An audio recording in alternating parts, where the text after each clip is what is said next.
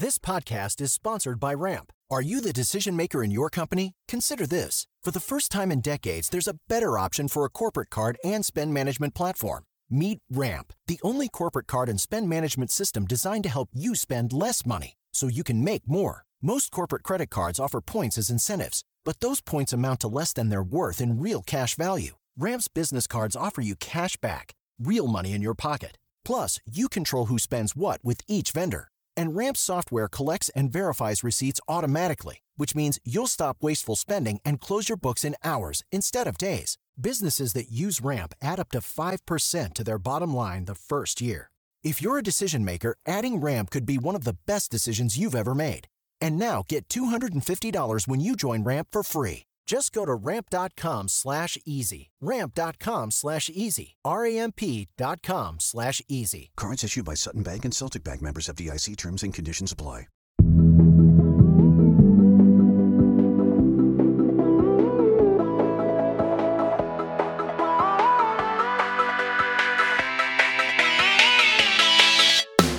Hi, I'm Rachelle Hampton, and you're listening to ICYMI. In case you missed it, Slate's podcast about internet culture.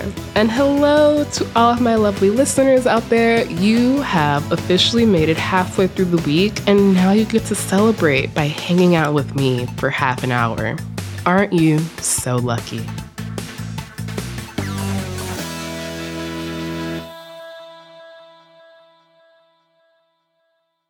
We haven't talked about our co host search in a while, and that's because it's over.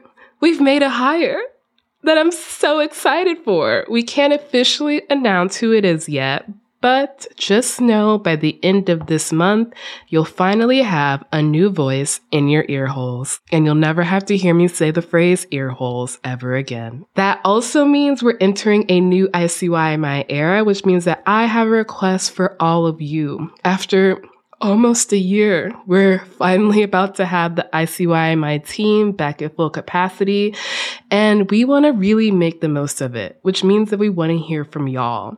What do you want out of this new era? What new things do you want us to try? Are there things we haven't done in a while that you want to come back? What stories you want to hear us cover more? What's been working for you during this transitional era, and what hasn't been? Would y'all be interested in live shows? Maybe even merch? Please tell us at our email, icymi at slate.com, or DM us on our Twitter at icymi underscore pod. Just a gentle reminder that I do read all of our emails and DMs, even if I don't respond. So please be honest in your feedback, but also please be kind. Um, I'm sensitive. Thank you. But enough of housekeeping. Now onto the show. As an internet culture show, one of the aspects of influencing that we don't necessarily spend a ton of time on is the economics of it all. We obviously reference money and the impact it can have on what we're seeing online, but the real nitty gritty numbers aren't necessarily a frequent guest on this show, partially because the actual numbers of influencing are a little opaque uh, to put it mildly, who gets paid what and when and by whom is still one of the biggest questions of influencing. And it's very rarely standardized. So I was really excited to see NPR's daily economics podcast, The Indicator from Planet Money, decide to tackle this topic. In a five part series that started on April 24th, co hosts Adrian Ma, Darian Woods, and Wailin Wong dive deep into the money that is driving the influencer industry, an industry that some estimate as worth over 15 billion. And that number is only growing. It's a phenomenal series. In one episode, they even managed to get an influencer to spill the exact details of how much money she makes in a year, which let me tell you, is not an easy task to pull off. So for 2022, I made about $15,000, which maybe is less than you'd expect hearing um, some other large influencers. I can't recommend the series highly enough, But in case you need one more little nudge to listen, I invited Adrian, Wailin, and Darian onto the show to talk about their process behind reporting out the series, the surprises they encountered, and whether there is a possible influencer union in our future. I hope you enjoy this conversation as much as I did. I will be back with Adrian, Wailin, and Darian after a short break. Tired of not being able to get a hold of anyone when you have questions about your credit card? With 24 7 US based live customer service from Discover, everyone has the option to talk to a real person anytime, day or night. Yes, you heard that right. You can talk to a human on the Discover customer service team anytime. So the next time you have a question about your credit card, call 1 800 Discover to get the service you deserve. Limitations apply. See terms at discover.com slash credit card. In 2007, TV network CBS dropped 40 kids in the middle of the New Mexico desert as part of a brand new reality show. These kids would have to build their own society from scratch. And if this sounds like Lord of the Flies to you, well, it was meant to. We were on this mission together and we were going to prove to the world that we could make a better society than adults could. I'm Josh Gwynn, and I want to know what this wild TV experiment was really about.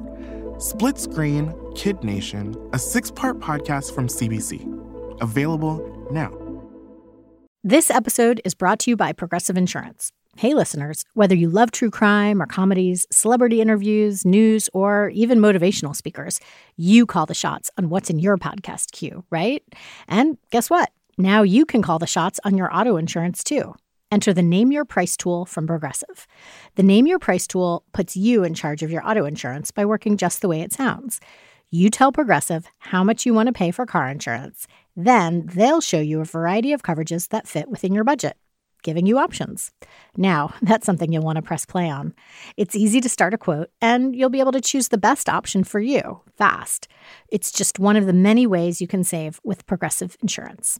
Quote today at progressive.com to try the Name Your Price tool for yourself and join over 28 million drivers who trust Progressive. Progressive Casualty Insurance Company and Affiliates. Price and coverage match limited by state law.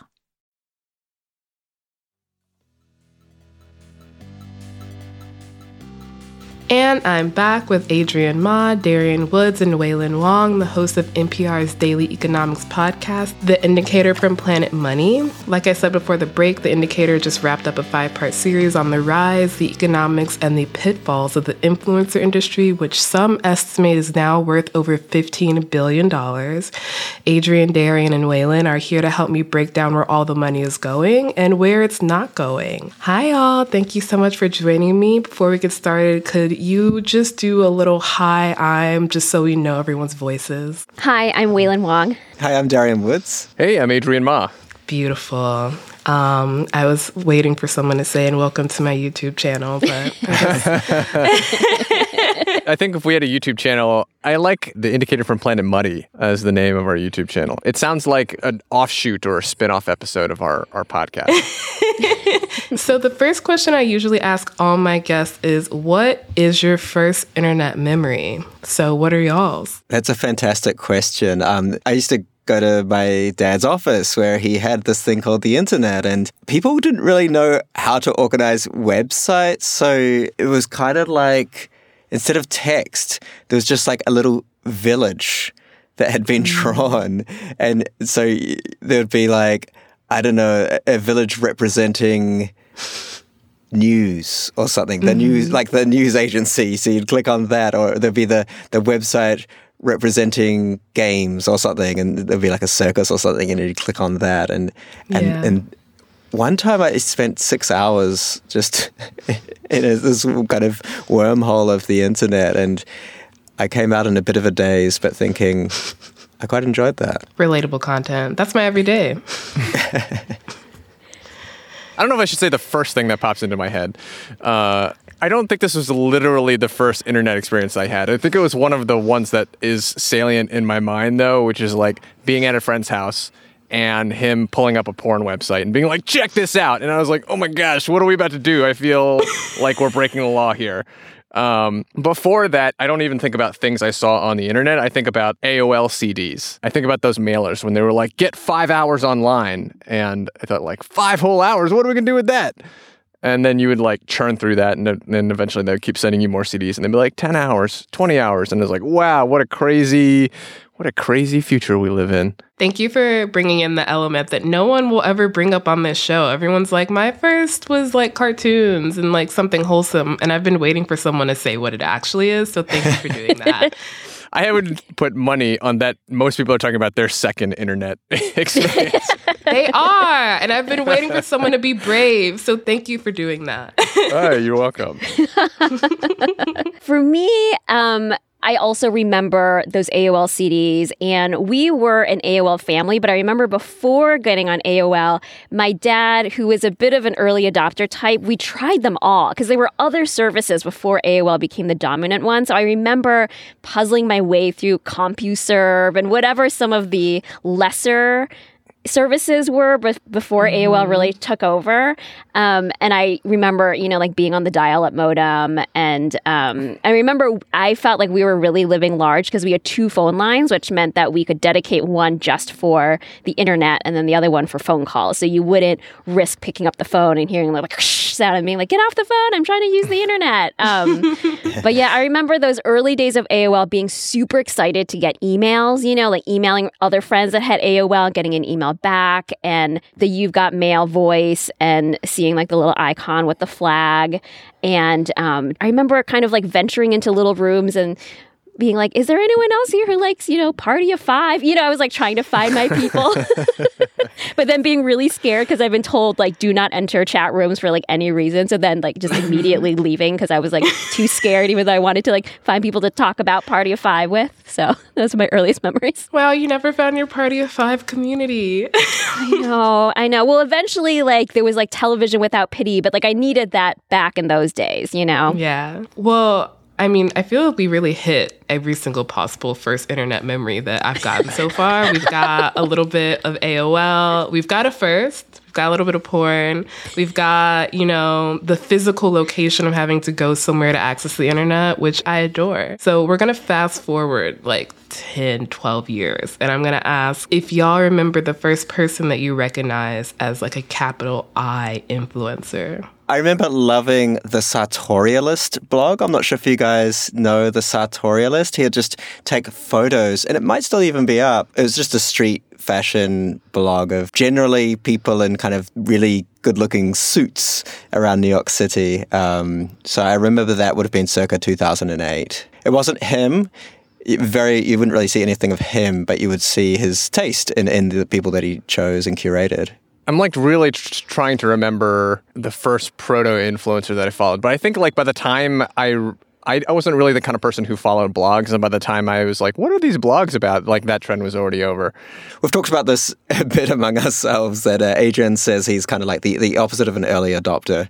Um, I'm definitely once Adrian adopter. finds out about yeah. a trend, it's, it's on its way out. so he kills trends, is what you're telling me. I, think the trends are, I think the trends may already be dead by the time I get to them, and I'm like mm. poking them with a stick. yeah. Um, so I got married in 2009, and I remember going deep into wedding blogs, and I was planning my own wedding, and this was like a golden age, I would say, of wedding blogs. I mean, the the fire hose of content you could drink from in terms of like wedding invitations and dresses and favors and like everything. You know, it was like there was so much inspiration out there for how to do your wedding, and I got really into this one site called Wedding Bee, where they had all different real people, real brides planning their weddings, and you could follow them them and they would post very regularly tons of photos and I got so into it. And there was a community, like a message board attached too. So then I got really into the message boards. We were trading so many ideas and I was following all these women just like ravenously online. And I remember that a few of them held a meetup in Chicago where I live. And I went to the meetup as a wedding bee meetup. Oh and I remember God being at the table at this restaurant or we're at a bar or something and being like, I can't believe I'm seeing them in real life. And I was like too shy to actually talk to any of them because it's like I really wanted to tell this one woman that I like loved all her craft projects and thought she did so amazing. But I was too shy and it felt so weird to see them IRL. But I like very deliberately went to this meetup because I was like fangirling a little bit over these brides. It was so strange when I think about it now. I love that. The IRL meetup of that era was so because no one knew what anyone looked like at that point in the internet. Like now, when you do a meetup, you're like, at least I have a general vibe. I have a profile picture or something. But back then, it was like I'm meeting Homestuck fan 25 at this bar. true. Um, this is a perfect segue into y'all's series, which I really loved. I'm always really impressed by how much ground you guys cover in each episode. I was also really interested that you decided to do a five part series, which is a divergence from your usual format. And so I wanted to know how did you decide on the influencer industry as a topic? And when in the ideation process did you realize this needs to be five episodes? So this came about at a, a retreat where we met in person. So we all live across the US and we don't very often see each other in person. Mm. Uh, and so we had our, our meetup, and I finally learnt what, um, you know, Economist uh, fan 365 looked like, aka uh, uh and, and we were kind of like thinking about our audience and you know how to attract you know a broader audience and so we, we like doing uh, a series maybe once a year and so we are thinking about what could be this year's one and our producer corey bridges piped up and said i think we should do a series on influencers. A survey of Gen Z shows that one in four want to be an influencer as a career. And we kind of just all around the room said that sounds like an amazing idea, which is not necessarily always the case. Usually there's yeah. maybe a couple of silent people or, or people who might actively disagree with an idea. It's not it was just unanimous agreement that this sounds like something that's not covered uh, in the way that we would cover it in terms of the economics and the industry.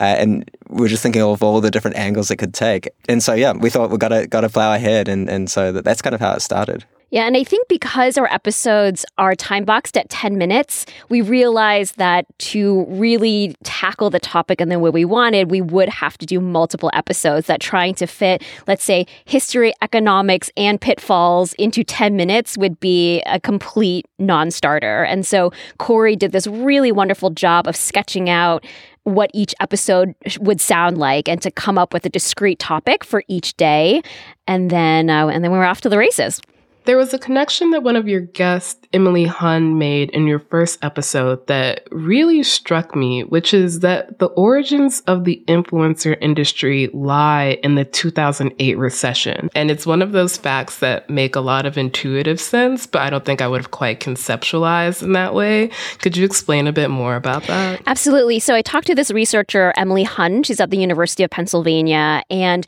she was trying to make it in the media industry in 08, 09. She was also fresh out of college. And she told me that everyone kept saying to her, Oh, you should just start a blog. You know, she's like trying to work at like a magazine or in a publishing company or something. She kept getting this advice, like, Oh, just start a blog. And she really started to think about why is this the advice that young people are being given, right? You have these people graduating into a lousy job market and they're in, you know, economic precarity and they're given this advice, like, you should go start a blog.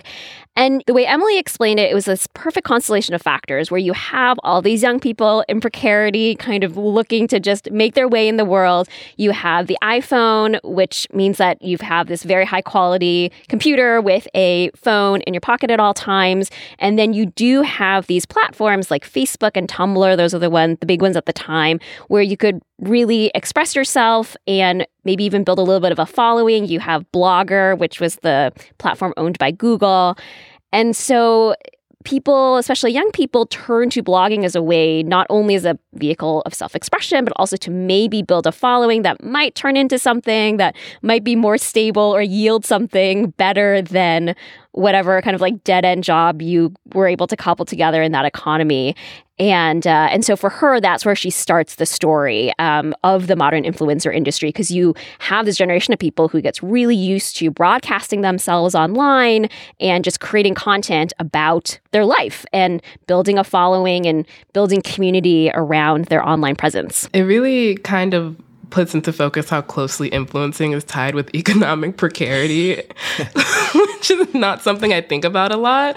But there's a huge wave of influencers created during the pandemic, which most people I think ascribe to everyone was home, but mm-hmm. might more accurately be ascribed to the fact that a lot of people lost their jobs. Absolutely. Yeah. I think you cannot separate out those things. And I think even though influencing, especially the form it takes today, where you are kind of at the mercy of these huge companies mm-hmm. and their mm-hmm. tech flat platforms. And so the illusion of control is a little bit of an illusion, but you do get that feeling of, well, I am in control of at least yeah. my content and my destiny. I can't control the algorithm, but I can control what I'm presenting to the world, the story I'm telling about myself. And I feel like a lot of things feel super out of control right now and have for many years. And so maybe that plays into it too. I mean, kind of speaking of this, one of the episodes in your series was about the economics of influencing, like the actual numbers, which over the past few years, I've been covering the internet. I found finding the actual numbers is one of the hardest details to track mm. down. Industry experts often call influencing economics like a bit of a wild west. And I'm curious as to whether y'all still agree with that after doing this series. So I spoke to a guy called Ryan Hilliard, who's a general manager at a company called HypeAuditor. And I guess that their whole purpose is to match brands with influences, but then to kind of strip back any kind of nonsense around fake followers or, you know, how much is this actually likely to be valuable to the brand.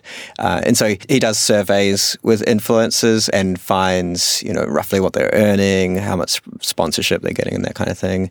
Uh, and so his numbers were, were quite interesting and, and showed just how variable it was for influencers. Like, you really can't say, you know, you have 50,000 followers, therefore you should be earning X. Um, but we did do some estimates um, based on those numbers, some midpoints. Um, our influencer who we profiled, Kendall Hoyt, had 500,000 followers on TikTok, just over 100,000 on Instagram. And based on his numbers and calculations, he thought she could comfortably be earning around $65,000 a year.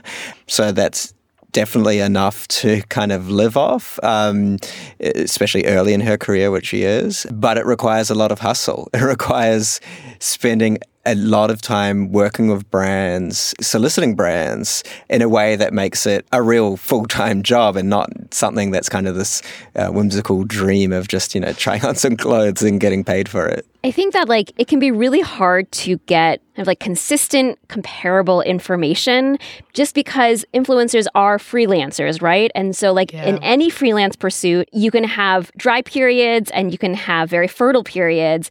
And I feel like if you looked at a graph of their income over the year, over two years, you would probably just see it kind of being very volatile, right? Because, you know, we were able to get some information like, okay, like how much do you charge for an Instagram post, for example? So that's a useful data point. But then it's like, are you getting a post every week or like is, are you going three months where you're going like gangbusters and then six months where there's like nothing right and i talked to one influencer cafe maddie she does cooking videos where she said that like it can be a little boom or bust you know and sometimes she has a lot of posts lined up and then sometimes it just things just dry up and it can be really difficult to have visibility into like where your next bit of income is is coming from. And i think that also kind of translates to like us trying to find out more information about it. It is like can be really all over the place. I mean it varies by so many factors as well. Like what kind of influencer are you? Are you a fitness influencer? They tend to earn more than fashion influencers for example um, mm. um, maybe because of who's sponsoring them.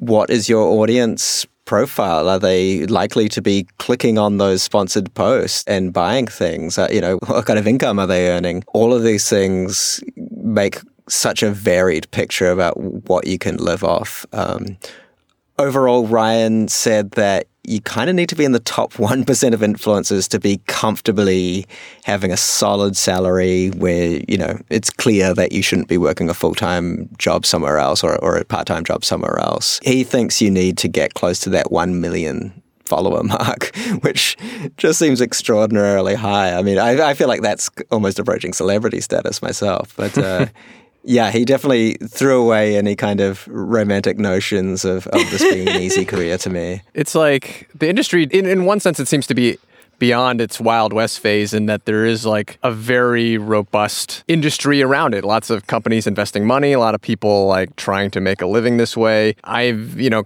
colleagues have even told me that they've come across like classes in MBA mm-hmm. programs that are like teaching influencer marketing and that sort of thing. So in that sense, it's not the Wild West. But on the other hand, I feel like after thinking about the influencer industry and like talking to people, it still seems wild westy in that the rules of the game seem to change. To Darian's point about like to make a full time living at it, you have to be in that one percent. It feels wild westy in the sense that like people are sort of banking on hitting a, a, lucky streak. I feel like when you're making content, it's like there's like the people at the tippy tippy top, and then there's yep. like yeah. incredibly long tail.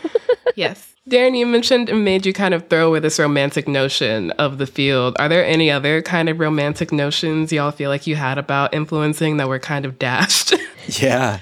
Well, I actually had a bunch of influencers turn me down to open up their books. So I'm curious about whether it was because some of these influencers had, you know, pictures from hotels with views and, you know, trips to Cancun or, or whatever it was. And, and whether opening up the books might show that they weren't having such a glamorous, you know, amount of money behind the scenes. Or alternatively, maybe it was very high and that could alienate people. Um, but I'm thinking it might have been more the former.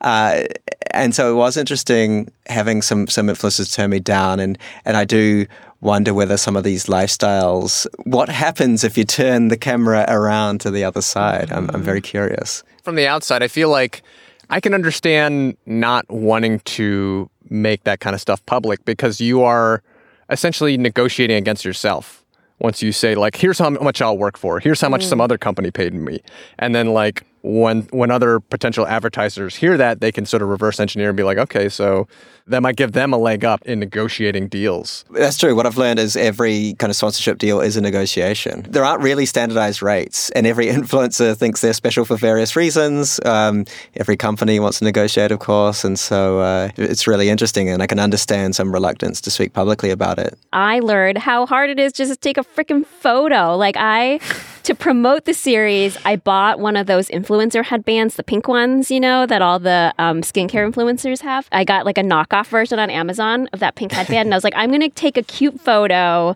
so I can put it on the Planet Money Instagram and stuff to like promote my episode. It took me like two days to take a selfie in this dumb headband. I, I, did like a full face of makeup. I was like, maybe I'll try a mirror selfie. And I had my 10 year old who's obsessed with influencers trying to coach me. She was like, do duck lips. And I was like, God, I'm not doing duck lips. Okay. I was like, that's not, I was like, that's not on brand for me. I can't be out here doing duck lips. The first night ended with like no usable photos. I was just like, I can't believe people do this all day. It's so hard. It's so true how hard it is to take a selfie. I don't think we talk about it enough. One of the other things that's really hard about influencing that Darian mentioned is how there's no standardized rates. After a short break, we're going to talk about some of the possible solutions to that, including an influencer union.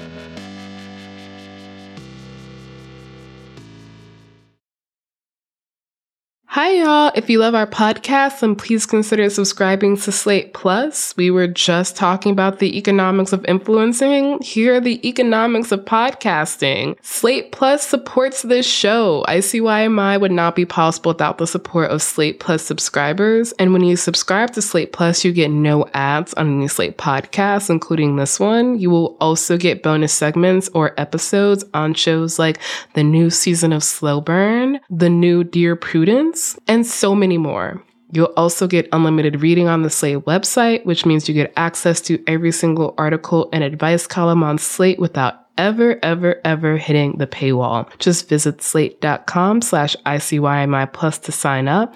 That is slate.com slash ICYMI plus. These are the things that I look for in influencers when I'm hiring them for brands. Budgets are a real thing. I have never, not once, worked with a client that is like, we have an unlimited budget, go wild. We are given a set budget that we then have to distribute between different influencers. So that's why we negotiate your rates because we do really want to work with you. We understand your worth and we really, really want to pay you, but we also have to meet a quota. So, something that came up a few times in this series is the kind of lack of collective bargaining power that influencers have because of this kind of lack of transparency. And I've been thinking about this for a while, and I'm curious as to whether any of you think that's something that could change anytime soon. I've always wondered if there's ever going to be like an influencer union. I think there's some interesting moves in the industry. There's one professional organization that you know, we didn't get a chance to include in the series, but they're called the American Influencer Council. And this is kind of like a big attempt to put some professionalization around the industry and have like a professional association, like a trade association, basically, where they have, you know, like events and training and resources. And I think that's interesting. I don't know if they're going to kind of go in like a labor rights direction, you know, in terms of like unionizing, but I think they are trying to have some standards and norms to help the industry along. And then in terms of like unionization, I mean, you look at what gig workers are doing, and they're essentially, you know, freelancers, independent contractors as well. And obviously, it takes a lot of work. Uh, it's not easy to unionize, but there is some movement in that direction in some other industries, um, you know, whether it's delivery drivers or mm-hmm. rideshare drivers. And so I feel like there's probably, if not a full template, there is something to be learned from if you are this diffuse and you are kind of all at the mercy of a few really big companies. How do you organize as workers? Um, and there might be something there. It really could be. Although our reporting does uh, has found that union rates are at an all time low since records began. so the trend is not uh, uh, favorable you and your unionization. Facts, Darian. All right. Public perception of unions is pretty high, though. So uh, people will be cheering them on if they do form one. I mean, that's what's funny is because one in four Zoomers want to be influencers, they're also one of the most progressive generations that have the most positive view of unions. So it mm. seems almost natural to think that if they want to do this, they wouldn't try to collectively come together in some way to make it more equitable. Yeah, I wouldn't be surprised if there's something that happens. I mean, we're seeing the Hollywood writers' strike at the moment. So, yeah. you know, in some ways, these are content creators of the 20th century. Uh, mm-hmm. So, why not for the 21st? Since the barrier to entry for social media to become like a social media influencer is so low, like anyone with a phone can do it, I wonder if it's possible because it like it would seem to just add a layer of bureaucracy that doesn't really, like a lot of people don't need in order to make a name for themselves. That's also one of the challenges of getting into it is like since like anybody can pick up their phone and try to do it, there is like a lot of things to learn as an independent person trying to make a living in it. And I think there is a role for an organization to help disseminate knowledge among creators to make sure that they are getting paid what they ought to get paid or not ending up in situations that are unfair to them. But I also think I think the thing with a lot of unions is that they work because the people who are members in them are similarly situated and they're not competing against each other. They work for the same kind of employer. Whereas with influencer marketing, it seems to me like kind of a zero sum game. Everybody's competing for the same set of eyeballs. And I wonder if that's like a fundamental obstacle to people organizing. But that's an interesting point you raise about scarcity mindset, I guess, like in the attention economy, you know, and like what are the incentives of the attention economy? And is the attention economy like inherently a zero sum game, right? Where like the pie maybe doesn't get that much bigger. So you are just fighting over the same size pie. It's not a pie that's really growing. That is a very interesting question. Well, from talking to Ryan, the pie is growing because this is essentially just advertising money sloshing around, whether it's in the form of a billboard or a side of a bus mm-hmm. or on a TV show. And, and, and a lot of companies are finding that there's real advantages to influencers. You know, Google keywords are a lot more expensive than they used to be. Instagram ads are more expensive than they used to be. Um, I think we, we, we talked to a range of people who in the industry who are actually quite optimistic about, about the industry's prospects, even with a potentially slowing economy right now. So last year, the CEO of Viral Nation, which is one of like the biggest influencer marketing agencies, gave Forbes like his list of predictions for the future of influencing. And one of them was that social influence will be the new bachelor's degree. Basically that that to have a career, you need to learn how to use social media in the way that influencers do. and I'm curious if you all agree with that. I don't agree. I think what I've discovered is that social media influencing, at least in its current form, in terms of TikTok and Instagram videos, I think it seems, yeah, like a pretty niche thing that, I mean, it's a niche thing that a lot of people want to get into Um, I think there will be more people doing it. But I mean, I think we've been through cycles like this before where it felt like every journalist needed to have a Twitter presence, for example, and, and, and time has proven that that's not true. No, I think I'm with you, Darian, because I am also old enough to have lived through a couple media cycles of like, oh, every journalist needs a personal brand, you know? And so there's this big rush to set up your little beachheads everywhere and have a personal brand. And I have never done that well with building a personal brand, whatever that is. And I'm like, doing okay. You know what I mean? It has not like tanked my career. So, I mean, I think it's important to be aware of these things and to harness them in a smart way if you choose to. I don't know if it rises to the level of equivalency to a bachelor's degree. Well, I certainly hope that. I mean, I guess if if that is the way things are going, then uh, I'm glad I I managed to get my own career started before social influence became the currency of the day. It, I have no idea how to collect social capital or spend it or deploy it. Um, I just log on to social media and then immediately, like, I start breaking out in a flap sweat.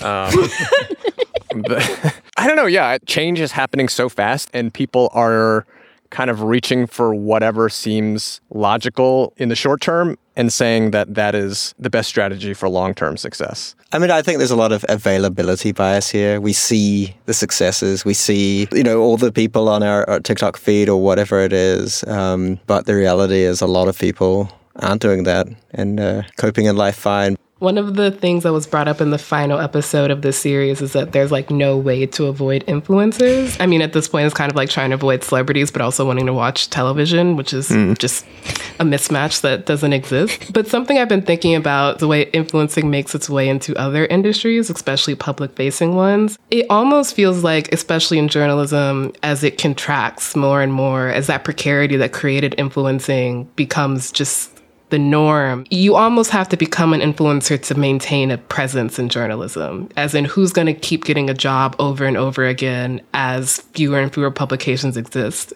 or who's going to have money after your publication is folded. It's the people who can convert their audience from NPR to a newsletter to a podcast. And so I guess I'm curious as to how y'all think about that, the future of media, unfortunately, and also like the way like the Washington Post TikTok guy will be able to start a TikTok that's pretty lucrative if Washington Post lays them off. Yeah, I mean, a lot of what we do is is very collaborative, and, and it would almost be between Planet Money and The Indicator. There, there have been moments where we could have gone more down that personality route, but there, I think there are real advantages to having a more collaborative route, and that we can kind of have a people turn on the dial and know what to expect, getting fresh, accurate, fun content you know, every time they, they open it and having a whole team of people who can work. And when somebody has a sick break or when somebody has a vacation, we know we can always uh, have that consistent product. I have a lot of anxiety about like the state of things in media. And I'm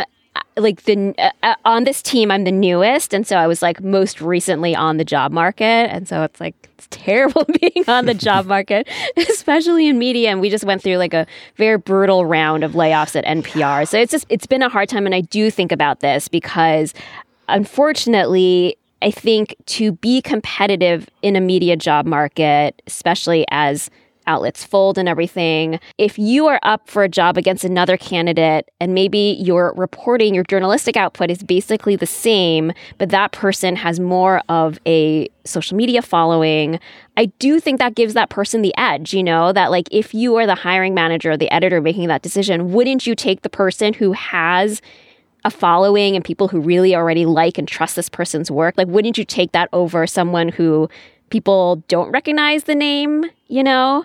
So mm. I do think about it. Uh, it does give me a little bit of anxiety because I think that the skills that I've spent most of my career honing around like reporting and writing, they don't necessarily lend themselves to building a successful social media presence. Like if I have mm. any success in building a social media presence, it's like almost by accident or by like happenstance or whatever. It's not something I've like, cultivated because I don't actually think I have those skills. And like to Adrian's point, it does take entrepreneurial drive. Like it takes a lot of dedicated work to do that that I haven't put in.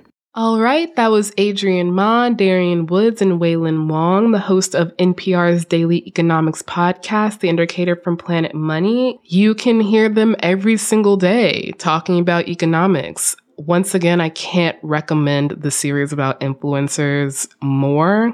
Go check it out.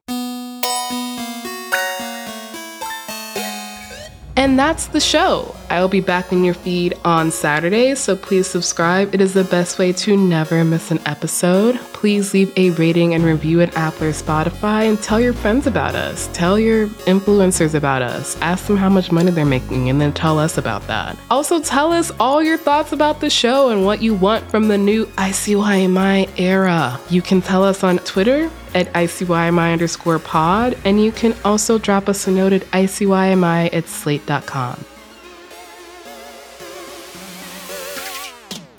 ICYMI is produced by Sierra Spragley Ritz and me, Rachelle Hampton. Daisy Rosario is our senior supervising producer, and Alicia Montgomery is Slate's VP of Audio. See you online or on a wedding blog.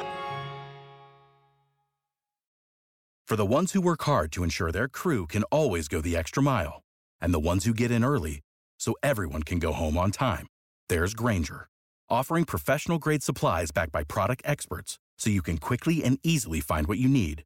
Plus, you can count on access to a committed team ready to go the extra mile for you. Call, clickgranger.com, or just stop by. Grainger, for the ones who get it done.